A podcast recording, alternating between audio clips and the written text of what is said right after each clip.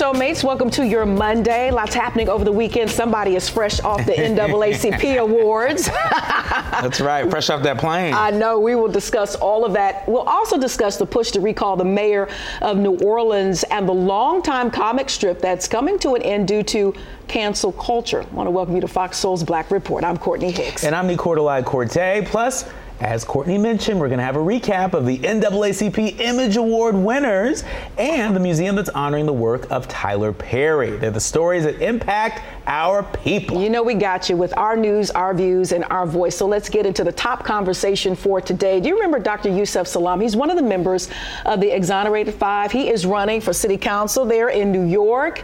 Uh, it's the Democratic primary that he's going to represent uh, Central Harlem in the city council. That's what he's running for.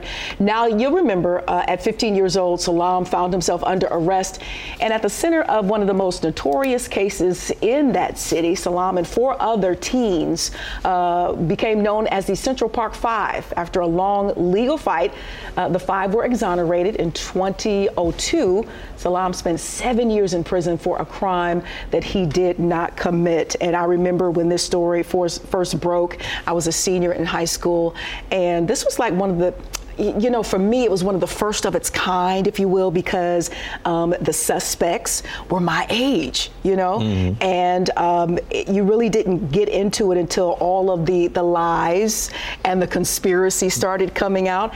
And then I think for my generation and for the new generation, uh, when the movie came out, yeah. it really, really opened that story uh, uh, open. It uh, broke it wide open, really, and you begot, began to see some of the layers of the suffering that sometimes you just didn't think about. I mean, you knew they were suffering. Mm-hmm. You felt, you know, if you, you, were on their side, you felt that they were innocent, but the the the, tri- the trickle out effect of the yeah. suffering with them and the families, it was just unbelievable. Yeah, I mean, in the movie uh, When They See Us by mm-hmm. Ava DuVernay, I mean, it was an incredible film that I think really brought a lot of heart. Yeah. Uh, it really humanized uh, mm-hmm. the exonerated 5 mm-hmm. and you know, I think you know it is incredible to see that after enduring that kind of trauma, mm-hmm. uh, that kind of uh, you know public uh, disappointment mm. uh, that uh, that he still believes that some of his best years That's are right. in front of him, uh, and he can better spend those as a public servant. And so I think it's incredible that he is running to represent uh, the the community, yeah. uh, many of which who stood by them mm-hmm. even after they were wrongfully convicted. Yeah. And it's a it's a full circle moment. I mean, just think about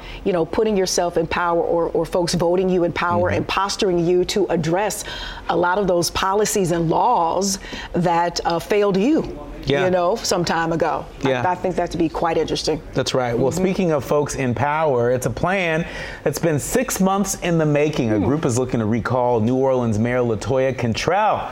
The group is called NOLA Toya, a pun okay, using the mayor's name.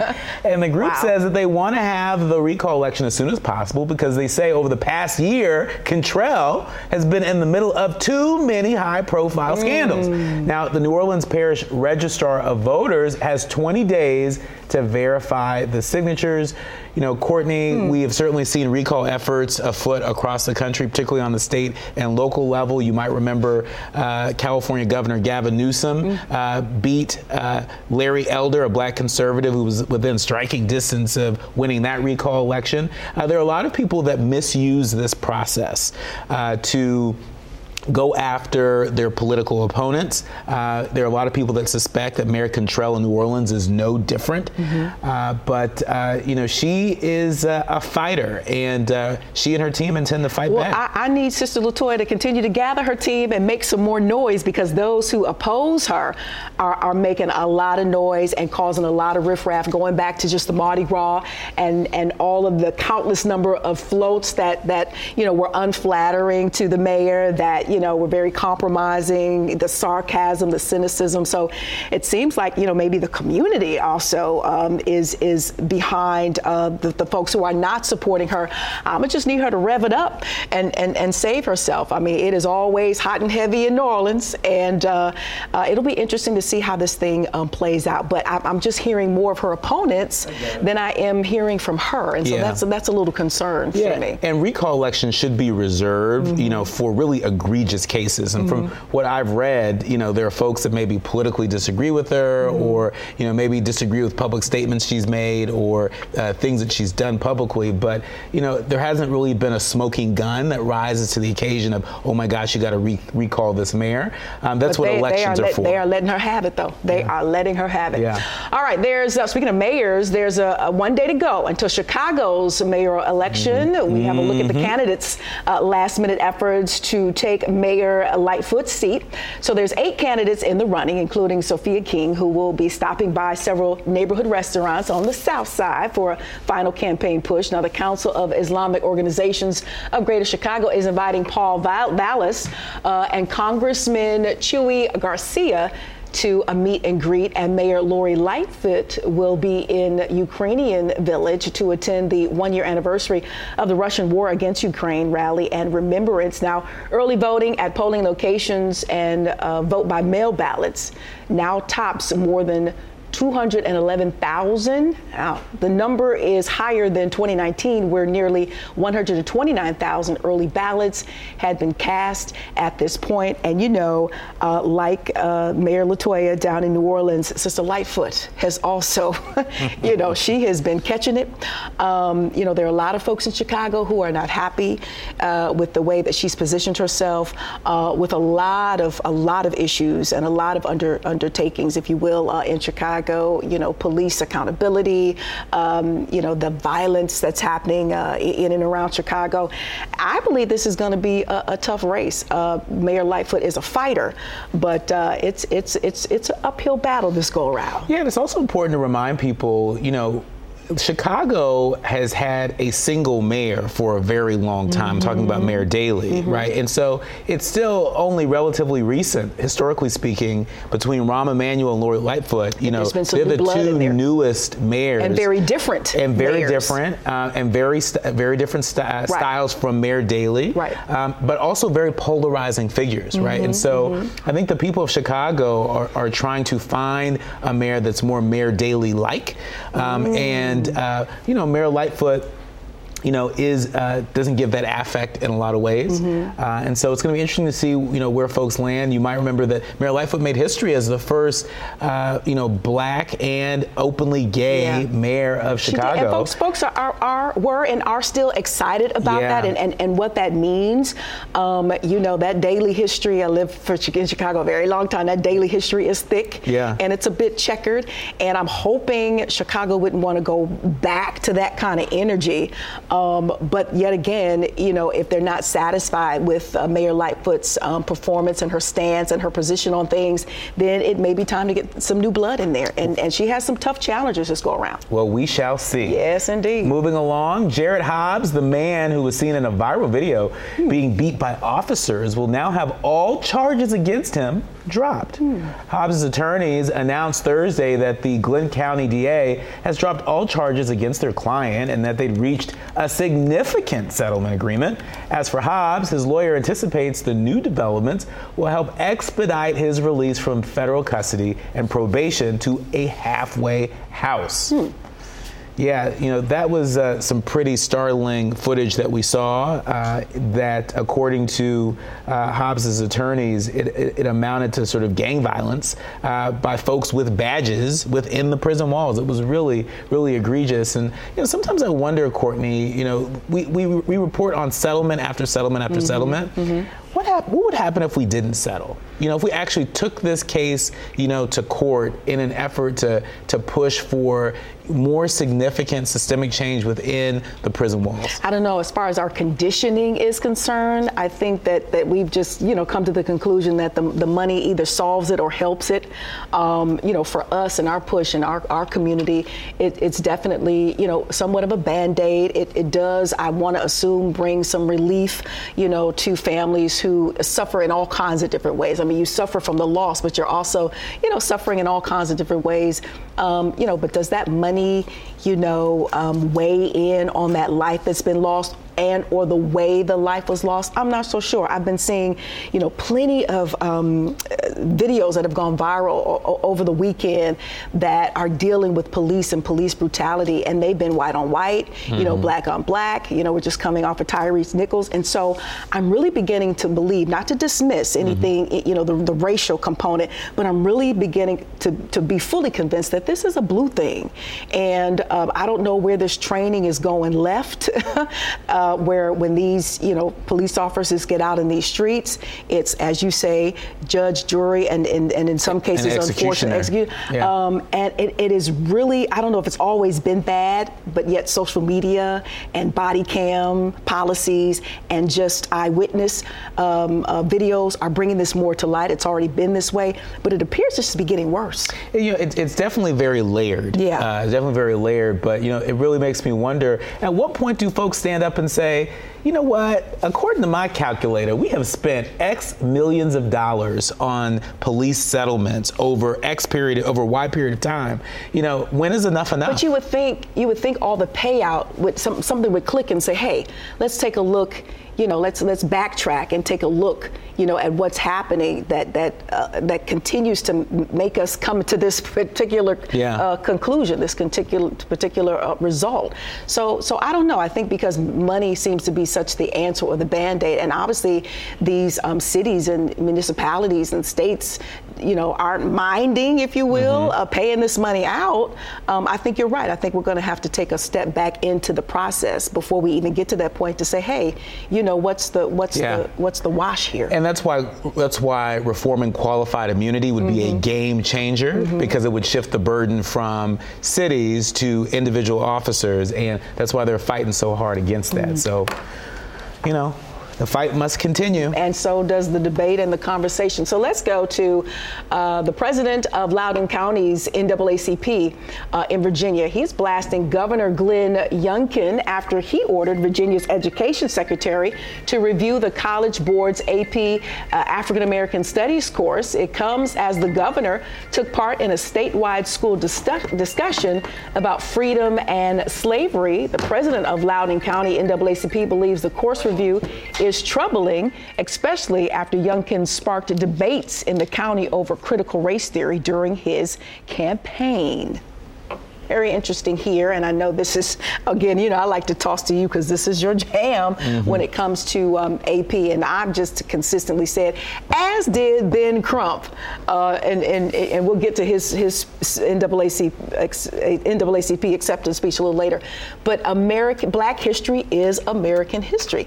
You know, point blank. Period. I don't I don't know what else needs to be. I mean, sure, the fight continues, but I don't know what what else needs to be said after that. Well, I mean, the war against Black history, Black history is fundamentally mm-hmm. about reversing mm-hmm. our social and economic progress. Mm-hmm. Uh, and we see this in state after state. We've seen this, seen this with Governor Ron DeSantis in Florida. We see this in South Carolina. We see this in, in too many Republican controlled states across the country right now. You know, I was just thinking earlier when I read this story, you know, my husband's home church, Bank Street Baptist Church mm-hmm. in Norfolk, Virginia, has been around since just after the Civil War. Mm. And, and I thought, wow, what a shame if the history, uh, in terms of the role that that church and that congregation has played mm-hmm. in delivering freedom to black people in that area and across mm-hmm. Virginia, mm-hmm. you know, shame on us if we allow for, you know, a partisan governor uh, or to allow outside forces to erase that history. To your point at the NAACP Image Awards, which we'll talk about a little bit later in the show,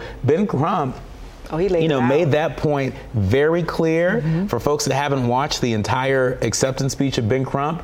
Uh, you know, he speaks directly to this, and you know, the high stakes, the high stakes for our communities uh, in terms of protecting Black life, Black liberty, uh, you know, and uh, you know, Black humanity. Yeah, and I know you just can't throw up your hands, but it is just an exhausting effort to to continue to, to have to prove your worth and continue to to and to convince maybe I, I, don't know if that's the word you know others that our history uh, is important especially when you just you can lay it out and see that if it had not been for us there would not be a lot of things that we continue to uh, enjoy and experience as Americans. And uh, it just it just behooves me that that this is something that we have to constantly, constantly, you know, prove, if you will. Black Lives Matter, Black Girl Magic, Black Boy Joy. Uh, these are all concepts that uh, the right is afraid of, and they are trying desperately to erase our history, uh, to take away from the black empowerment. Yeah. But we're not going to let them happen. Not, we're not going to let them succeed, particularly right here on Fox Soul's Black Report. Now, moving along, the former University of Kentucky student who racially berated and attacked a black student has been indicted on charges. This week, a grand jury agreed that Sophia Rosing will have to face charges including assault, assaulting an officer, public intoxication, and disorderly conduct. She's expected to appear in court again in March. Meanwhile, uh, Rosing's mother has launched a petition to give her a second chance at finishing her education. a second chance. A second chance. Uh-huh. I mean, we've asked for second, third, fourth, fifth. Listen, we um, we, we just want to be in, in the history books. We just want our history included. Yeah, we and, just want to be. We just want to go to school and feel safe. Yeah, we just want to walk down the street and get to where we're going or, or, or, hop in a car and, and, and get from point A to point to point B. Mm-hmm. Listen, uh, the girl was flat out wrong. You know, I don't want to hear all the excuses. Um, I think the university have, has moved to expel her, expel her. So I think it is, you know, I don't know if it's a civil or, or still a criminal uh, matter, but whatever the case may be. The reason why a lot of this stuff keeps happening is because there are no consequences. You know, the, the actions of these folks don't yield the type of consequences where at least they'd learn the lesson and then those you know watching or witnessing would say you know what? Let me let me self-correct. Let me check myself. Let me make mm-hmm. sure you know i'm on code so something like this doesn't happen to me. And it's, it's just such a, a blatant disregard for humanity. I don't care you know the color of the skin. Mm-hmm. um, you don't come at people like that. And i think that young lady did a listen, uh, did a very good job with handling the situation the way she did. Because I know a lot of people, even in that setting, that young lady, white young lady, would have caught some hands and a few other things, and you know, family would have rolled down, or, you know. And, and I hate to take it there, but you know, listen, the young lady uh, handled it very well. Let's um, let's give her justice by making sure this other young lady um, is properly dealt with. I think you're right. Mm-hmm. All right, the Bay Area cartoonist who created the Dilbert comic strip, you remember that? Is now under fire for unleashing what his critics are calling a racist rant. Scott Adams described black people as, quote, a hate group during an interview on YouTube, uh, on a show on YouTube. This happened last week. Now, several newspaper publishers across the country have denounced his comments as racist, hateful, and discriminatory. They say they will no longer provide a platform for his work. And I remember Dilbert, it's been around for a while, right? I remember it back more so when it was when a lot of newspapers were in print. Mm-hmm. I know when a lot of them flipped digital, I didn't catch it as much. I was never really a comic person, but it's iconic in the sense that once I saw it, I knew exactly mm-hmm. what it mm-hmm. was. And it's not like Scott Adams hasn't been on edge before with some of his comments. So I'm wondering now why um, it, it's it's such a big deal now is because as a society we're a lot more sensitive with what he's putting out there. You know, as black folks, as a culture, are we more plugged and dialed in to what folks are out here saying and or alluding about us in our culture? Yeah, I don't, I don't think it's just a matter of being sensitive. I just think we're more conscious. The consciousness mm-hmm. has risen uh, in this country and around the world. And people have awakened mm-hmm. uh, to the racial injustice, to the uh, injustice that that shows up as LGBTQ mm-hmm. injustice and mm-hmm. gender mm-hmm. injustice and, and, and all different areas of injustice. And so I think people are reading these comic strips, they're reading and consuming content more critically. Yeah. I think it's fundamentally a good thing. It's a good thing. But for Homeboy to be to call black folks a hate group, you know, you just gonna have to be careful huh? with, with what comes out your mouth or what you write about. How is there an uptick in hate impacting black folks? Uh, uh, across this country, you know, and now black folks are the hate group. I don't understand how that math happens. That math ain't mathing for me. Well, that's why he lost that job. Mm-hmm. well, still ahead on Fox Soul's Black Report, the NAACP mm. is stepping up when it comes to student loans. Oh, yes. We'll tell you what they're doing to get our loans canceled. We'll be right back. You're watching Fox Soul's Black Report.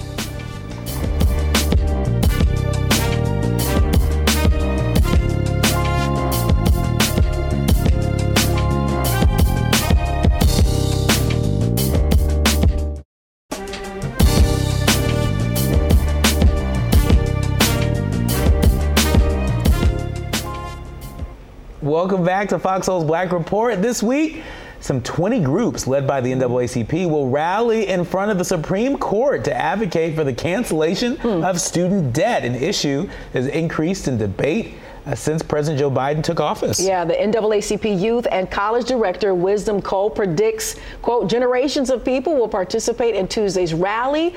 While recognizing the fight to cancel student debt uh, has been a slog, Cole says they believe Biden's plan is legal, it is supported, it is backed up. That's, those are, that's his quote. Now, in August, President Biden proposed a plan to forgive up to $20,000 in federal loan debt for low income students who had received Pell Grants and 10000 $1,000 in debt relief for other borrowers. This whole process is so confusing because I'm seeing, you know, people post their letters of forgiveness, you know, and then on the other hand, you've got people who, you know, can't get in touch with folks who said they might be in consideration or where their application may lie, what, what the status is. So it's been so cloudy and confusing. But I say, hey, you know, put it on the reparations list and forgive forgive black folks and let's keep it moving. You can check, you know, check one IOU off. And eh, but cloudy and confusion on purpose. There's a lot of, you know, Republican attorney generals that have sued to hold up this process mm. and to hmm. make it confusing, right? And so,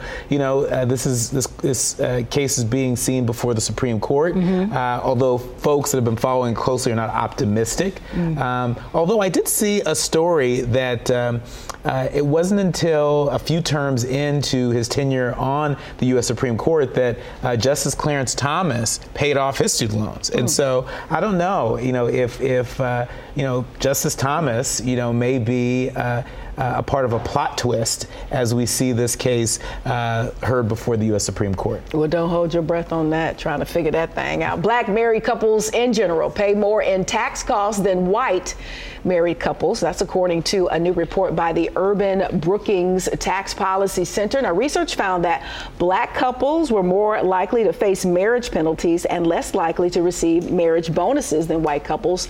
Uh, when tax filers in the U.S. get married, they have a marriage bonus that decreases the tax bill because a couple files jointly uh, and the incomes are different enough.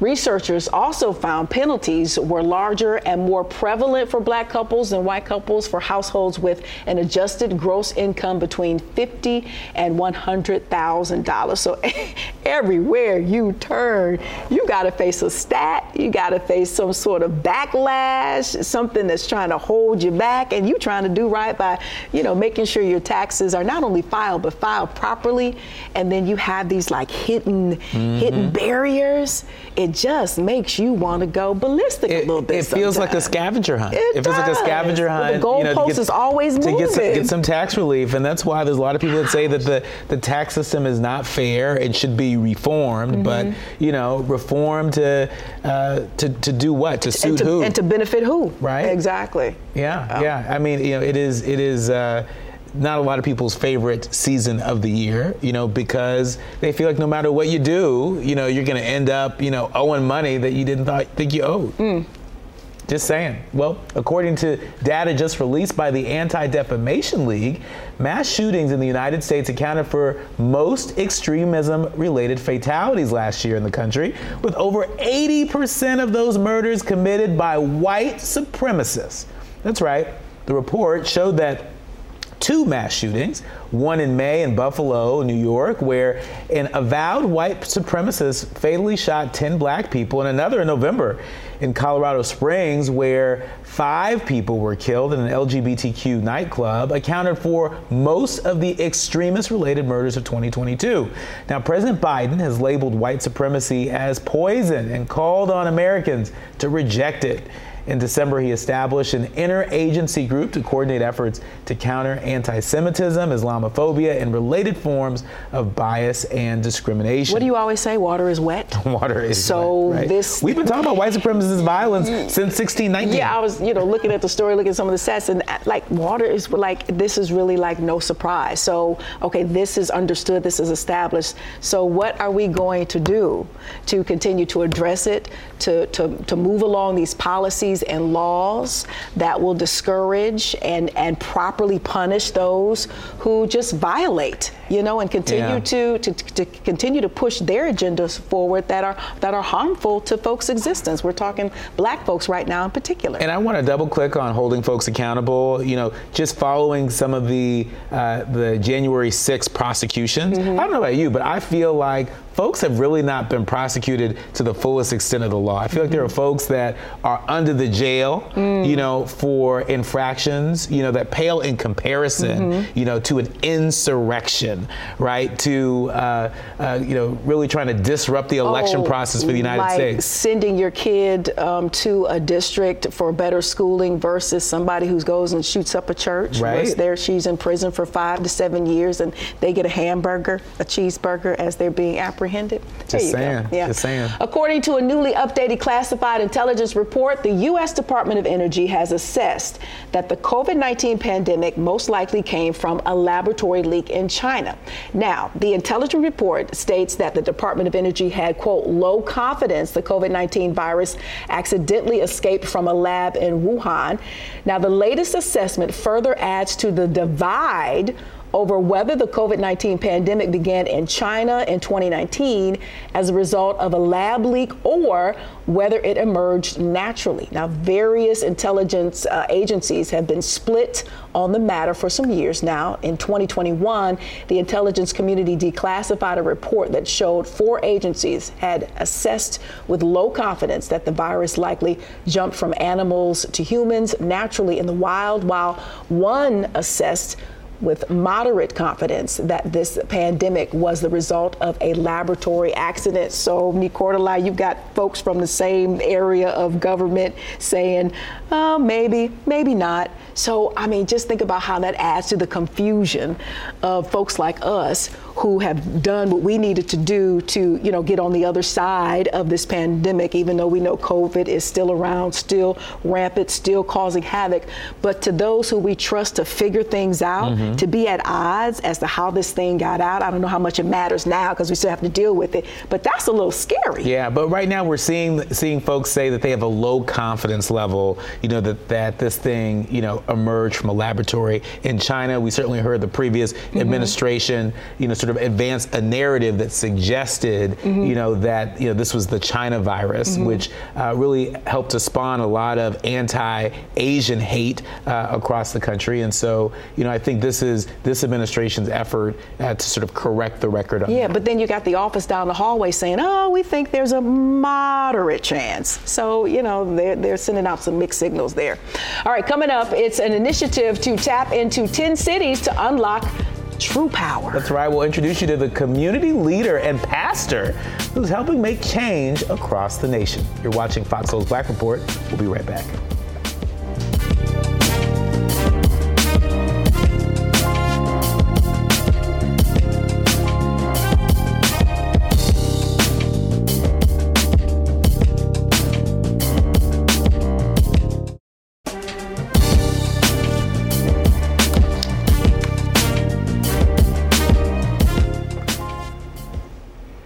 Hey, Soulmates. Well, Dr. Bill Winston Ministries has started a 10 city campaign to bring hope to the hopeless.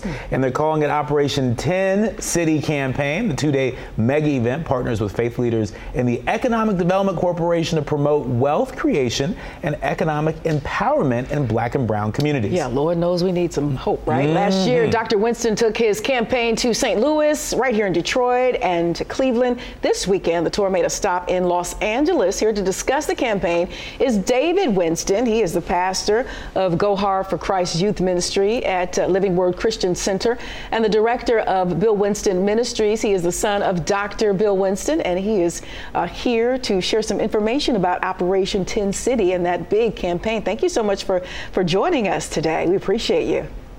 Thank you. Thank you for having me. Mm-hmm. So, can you tell us about the, the Operation 10 City campaign? Tell us what inspired it, and you know what are you all aiming to to uh, accomplish with this uh, Herculean effort? well, we're trying to accomplish closing the wealth gap. Uh, we see that there are so many economic disparities and hardships that people are suffering right now, and uh, they're having real challenges. Our communities are having challenges. I mean, crime and, and economic hardship. Uh, and what we want to do is we want to come as the church and put a hand in. You know, a lot of people are used to the church asking for a handout, but we believe that we can put a hand in to help stir up economic uh, revival, so to speak, in some of our country or uh, communities and some of our neighborhoods. And we believe that when we give people opportunities and help people uh, get connected with opportunities, that they are able to do better. We'll see our communities do better, and we'll be able to trend in the right direction. Yeah. So, Pastor Winston, when, when people do uh, attend uh, one of these uh, campaigns, rallies, you know, um, what is the takeaway? You know, they, they, they make plans. You know, they they you know you know take uh, they get into their calendars, change their calendars up to come and to come and be a part of, of your campaign. What is the takeaway? The, the takeaway is that you could either do one of two things as we're experiencing these challenging times. You could either complain and remain where you are, or you can get empowered to be able to change your situation and possibly help others out of their situation. And so the main goal for our whole campaign is empowerment. We believe in helping the next uh, generation of leaders and empower the next generation of entrepreneurs to be able to spur economic revival. And, and, and what are the other six cities that you plan to visit? And talk to us a little bit about how are you customizing your engagement in these communities? Yes, there are issues that transcend, I'm sure, many of the cities that you're visiting, but there are some uh, some issues that are very unique uh, in the cities that you're visiting as well. No. Absolutely. Um, we plan to visit Philadelphia next. Uh, we have Miami on the list as well as Houston and uh, Washington, D.C., and some other eastern cities. And um, we know that the issues facing each of these cities is unique, and there might be some uh, unique things that we have to take what we have and adapt for that uniqueness. But there's a lot of commonalities. A lot of our major metropolitan cities are all having some of those same issues, which we believe that we can help to solve. Um, that we're not the solution in and of itself, but maybe if we could just start the momentum going in the right way, we believe that we can solve some of these issues. And so when we go to the different cities, we do adapt. Uh, we actually, uh, just here in LA, I just returned from LA yesterday and we had our latest stop. And what we did is we actually partnered with a couple different high schools and middle schools in the LA area. And we had an event called Youthpreneur, which was teaching young people how to be entrepreneurs because studies show that 72% of high school students who go to public high school want to be entrepreneurs. They want to own their own business. And so we want to encourage them and equip them with the tools necessary so they can do so, so they can do better for their families and they can do better in their communities. And, and speaking of youth, Pastor, you, you grew up as a PK and we and we know that, that that can be a very high pressure environment especially you know taking a look at your dad and this living legacy so as a, as a preacher's kid um, and and working with uh, Gen X uh, on your campaign how have you able to pull from that experience maybe to better relate and to, to bring different kind of strategies to help you to connect and, and inspire with with this new generation because they, they do and, and think about things very differently Yes, yes, and and because you know my generation um, you know, the internet was invented, you know, during my upbringing, and so I remember being young, and uh, America Online was a thing, and mm-hmm, um, mm-hmm. and so being raised in that generation, I've seen the evolution of the internet, the evolution and the uh, really the birth of social media and digital media, and our generation and even the millennials under me, we have such an opportunity because the world is now closer than ever before.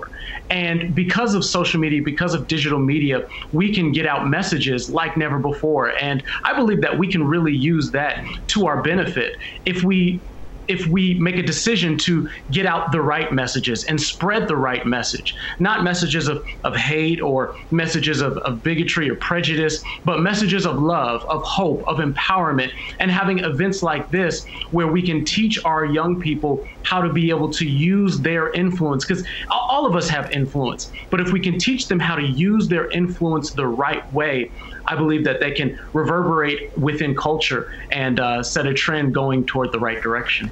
Before we let you go in about a minute, can you tell us about your book, Authentic? Mm, uh, you know, we, we, we hear that the streets are buzzing about it, uh, and we want to hear from the source. And so tell us about the book. Well, the book is called Authentic The Confidence to Be Yourself, The Courage to Release Your Greatness. And uh, I think that's a great segue question because in looking back at the second, uh, the last question, you know, this book is written out of my own journey, my own story of being a pastor's kid and, and walking and living in my father's shadow and wondering if I could measure up to do some of the great things that he's done and feeling a level of intimidation, right? Uh, and that's not unlike any of us. Not everybody's a pastor's kid, but I think all of us have felt a level of intimidation when we're faced with our dreams or there's something in our heart that we want to accomplish, but we question are we the right person to accomplish the dream that is put in our heart? And this book was born out of that journey that I help people understand that they are perfectly equipped to accomplish the purpose that they're put on this earth to do. And so they don't have to become someone else. They just have to be themselves and they'll find that purpose will find them. Oh, Pastor, thanks so much for joining us today. You are now an uh, official soulmate and we're just going to, you know, keep an eye out on how you continue to, you know, carve out your own path. You're giving me more first lady today than, than your dad's look because I've watched it. I followed your family for years. So you look more like mom today. If, if that helps yeah. just a little bit. I know there are huge uh, shoes to fill. Thank you so much much for joining us today. We'll definitely have you back. Travel safe, and we appreciate you. Thank you. The Simpsons are celebrating a very special Black History Month episode this Sunday where character Carl Carlson finds out some interesting things about his family roots. Fox's Ashley Dvorkin has the story. I'm new to all this. New to being black? Yes. I, I mean, no. In honor of Black History Month, The Simpsons explore the racial identity of one of its long running characters. In the all new episode, Carl Carlson rides again. We do honor Carl's legacy on the show, and we did have an earlier episode where we found out that Carl was adopted and raised in Iceland. That was a natural way into that identity story. It was like a lot of people who are adopted uh, are curious about their roots. You think I could pull off the Denzel? In dealing with Carl's roots, you're also dealing with racial issues that come up. So I think there is a probably more direct conversation about race in this episode than we've had on The Simpsons. And there's different ways it comes up with his friends or in dating. Carl is inspired to look deeply into his ancestral history when he becomes smitten with a beautiful black woman who has strong ties to her heritage. His search leads to the discovery of a mysterious rodeo belt buckle that has ties to his identity. I finally know who I am. He discovers that he has some roots in Black cowboy history, which is one of the undertold stories of Black history, which is that one in four cowboys were Black. Folks don't always see us as cowboys. I liked sort of enriching Carl's history with it because the cowboy is such an American icon. And the fact that it's sort of like seen as a, a, white icon, but it's actually like a big part of our history that's much more complicated than that. Writer and producer Loni Steele Sosthand personally connected to the character and themes in the episode. I'm mixed race. My father's black and my mom is Jewish. And, uh, so themes about like racial ambiguity or, or, like not fitting in all that stuff is my briar patch i guess i've lived with these these things my whole life i'm a black cowboy in hollywood ashley dvorkin fox news We continue celebrating our community on Fox Soul's Black Report. Now, time for what happened today in Black history. Today, in the year 1869, Congress adopted the 15th Constitutional Amendment, making it illegal for the U.S. or any single government to deny or abridge the right to vote on account of race, color, or previous condition of servitude. And moving along here on this day in 1988, figure skater Debbie Thomas, I remember her in that cute smile and that great little cute pixie mm-hmm. Haircut, becomes the first African American to win a medal. She won the bronze medal at the Winter Olympic Games. And today, R&B singer Bobby Valentino, known for his hits like Blackberry Molasses, you remember that? he turns 44. and Chili, now I remember, I remember this uh, from the Grammy-winning chart-topping group TLC is turning 52 oh, today. We are just getting it's getting that's your great. sister. That's right. It's that's getting, your twin sister. That's right, twin twin year sister. Chronologically, it's just getting greater later for us Generation Xers. Uh, those are Black History moments for today. And still ahead, we have the rundown on the NAACP Image Awards, the amazing awards, and the winners at the uh, and the top moments of that particular night, that's, sir. That's right. Plus one show that's making headlines within the community, The Godfather of Harlem. More when we come back. You're watching Fox Soul's Black Report.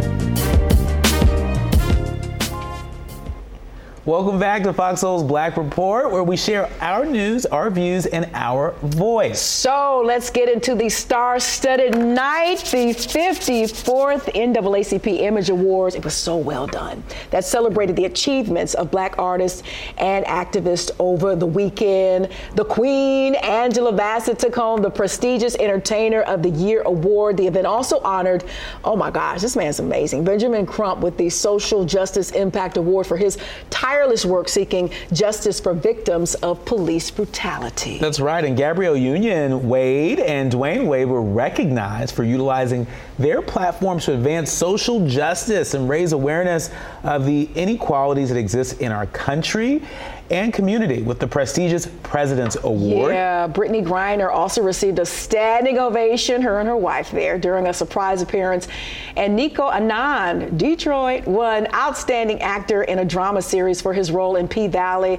We want to congratulate all of the winners. Yeah. And you partook in some of the festivities for the NAACP. I did. I did. I'm fresh off the plane. I just flew in this morning. It was an incredible weekend. Mm-hmm. I mean, Ben Crump's speech mm. was a barn burner. It mm. was it was really amazing. Mm. He really met the moment. He had everyone on their feet. Yeah. He was saying all the quiet parts out loud. So many issues that we report on day in and day out right here on Fox Soul's Black Report. Mm-hmm. You know, from you know Black AP uh, U.S. history uh, mm-hmm. under attack, uh, just Black history under uh, under attack, Black books yeah. and Black authors under attack. You know, he really went in and laid out you know what's at stake for our community, but more importantly, he encouraged us to tap into that resilience. Yeah, yeah. You know that that black excellence in the room. And uh, it was it was clear that that black excellence um, uh, would be playing out uh, after everybody left the room. Yeah, it was it was a big moment. And you know, on a little lighter note, you yeah. had Angela Bassett, you had Viola Davis yeah. up for the same award. Yeah. Both of their bodies of work are amazing. I have you know folks who felt like Viola Davis should have edged Miss Bassett out. I love. We just had Loni on last week, and Loni was saying there's enough room for everybody. But with Hollywood being so competitive, you know, there's going to be a winner, and then there's going to be folks who aren't going to win. But I just love how the grace that, that they extended to one another, you know, from award to award, because a lot of them share the same categories, the same nominations. So, yeah, it was good. It was yeah. good. Yeah. Well, we have a very special guest with us today, someone whose journey from a troubled youth to a successful producer and mm. actor has inspired many. Joining us is Markuann Smith, the visionary and executive producer and actor of the critically acclaimed show Godfather of Harlem. Welcome to Fox Soul's Black Report. Thank you, brother. Thank you for having me. Hey. How you guys doing today? We are fantastic. Thanks so much for taking some time out to join us. So, you know, you're, you're, you're, coming into like 20 years in this industry, which is a feat because we, we just know some of the pitfalls, ups and downs. So let's let's zone in, zoom in on uh, the process of bringing um, the Godfather of Harlem to life and, and what viewers can expect for the fourth season. Congrats on that. That's, that's an accomplishment in and of itself. Well, it started off in uh, 2000. Um, I used to go to this. Uh, uh, it was a community called Lenox Terrace in Harlem, and if everybody in your audience would know Lenox Terrace because a lot of politician, actors, uh, musicians lived in this community. And I used to go every Sunday and have conversations with my godmother. Mm-hmm. Her name is Margaret Johnson. And if you're watching Godfather Harlem, Margaret is portrayed by Demi Singleton. She played Serena Williams in King Richard.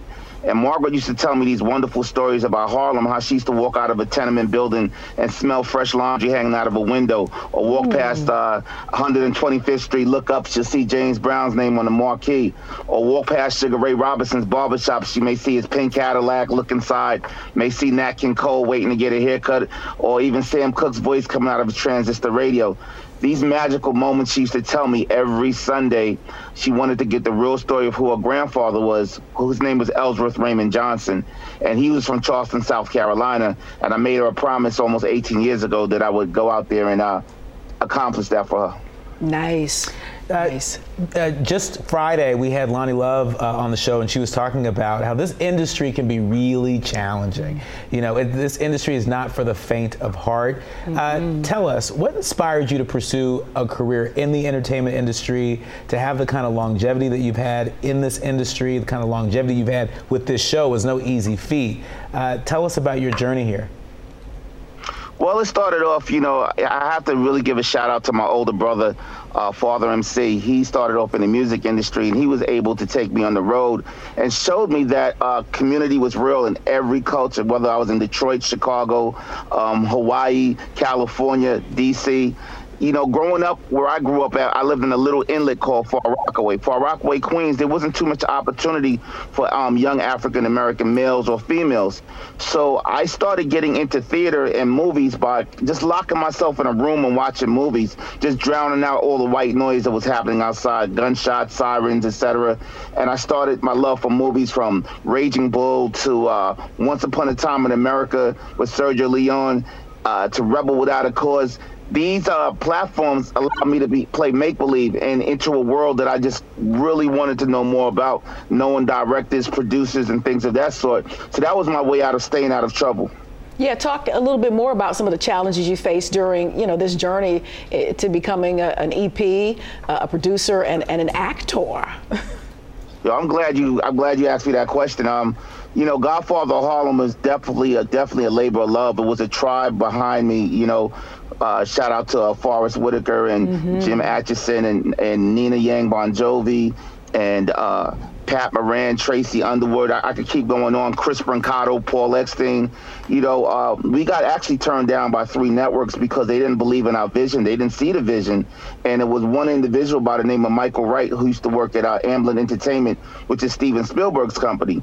And he came over to Epix looking for a, a new show. And as the president, you know, this was the first show that they bought in the room and it was amazing to, to me because I tell every I tell people all the time. A lot of people want success, but are you ready to eat tuna fish sandwiches? Are you ready to eat ramen noodles? Are you ready to sleep on somebody's floor? Mm-hmm. Are you ready to call your friend and say, hey, you know, do you have a connect with Buddy Passes? Because I have a meeting at Netflix on Monday morning. you know, you better tell it. You know, so people say they want success, but are you really ready to get success? And you know, I was always a firm believer you could chase your pension or chase your passion, and I decided to chase my passion. Mm, oh, that's wow, good. That's good. And and you're not alone. You're not alone in chasing your passion. You've worked with many talented artists and actors who've who've been. Uh, who's been your favorite to collaborate with, and why? I know it's hard to pick, you know, one or two, but who's been your fave? You know what? I have to say this. Everyone I work with brings a, a, a different type of talent, from Giancarlo Esposito to Forest Whitaker to Vincent D'Onofrio. We on Godfather Harlem, you know, we're all a family. You know, it's a, it's a tribe. We have fun, you know, bringing in Professor Smalls, who is our um, African American cultural historian, letting us know the real things, the authentic things that were happening in the 60s. Uh, I could even go back as far as saying one of my good friends is Tupac Shakur, and Tupac is no longer here. Mm-hmm. He was one of my favorite individuals to have conversations with because we were both roadies on the road. We both were the first one off the bus, last one back on, and we just had dreams as young brown men to uh, achieve our achieve our goals. Yeah, we call our viewers soulmates. So, you know, with a lot of eyes on you right about now, what, what advice would you give to aspiring producers, actors, you know, who are just getting started uh, in, in, their careers? I know there's not one particular formula, but what would you put out there? Oh, I would say definitely learn your craft. Mm-hmm. And acting is more than just memorizing words. It's about angles, whether you're looking at a 25, looking at a 50. Go to Barnes and Nobles and get acting for dummies, screenwriting for dummies, producing mm. for dummies. So when you're put into that situation that you worked for all your life, that you know how to uh, to work it and being in that room. Because believe me, the wolves are out and they smell blood if you don't know what you're doing. So please learn your craft. Learn it, learn it, learn it, learn it. Our big thanks to you for mm-hmm. joining us, Markuann Smith, uh, the man behind The Godfather of Harlem, representing the tribe of folks uh, that are making that, that show a hit. Thank you for joining us here on Fox Soul's Black Report. Thank you. More when we come back. You're watching Fox Soul's Black Report. The Tubman Museum honors the life and legacy of Tyler Perry with a museum exhibit. That's right. The museum will uh, open the Tyler Perry exhibition featuring his work and life of the filmmaker, the actor, the playwright, the author, the songwriter, the entrepreneur, the philanthropist.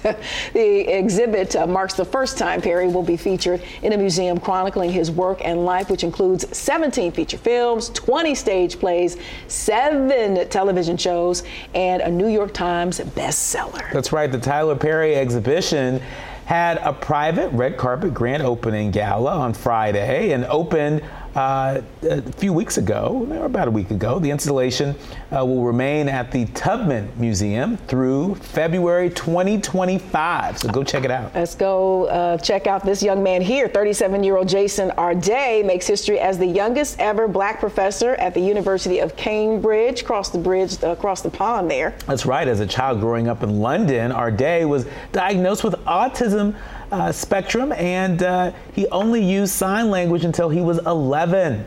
He couldn't read and write until he was 18 years old, and despite all of that, Arday refused to give up.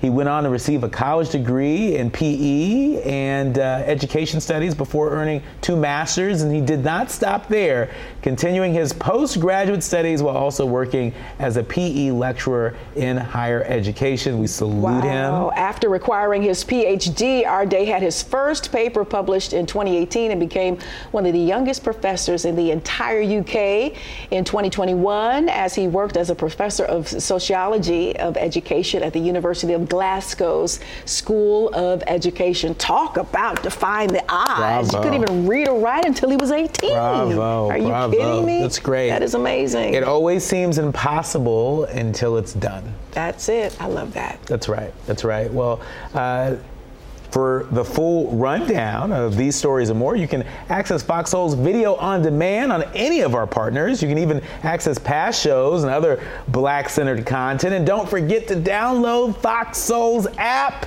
It's free, y'all. Thanks for joining us today for this conversation. We appreciate you. I'm Courtney Hicks. And I'm Nicordelai Corte. Until next time, Soul Soulmates, stay lifted. Do they lifted. still do this? Do they still do this? Sure, we'll do it today. stay lifted.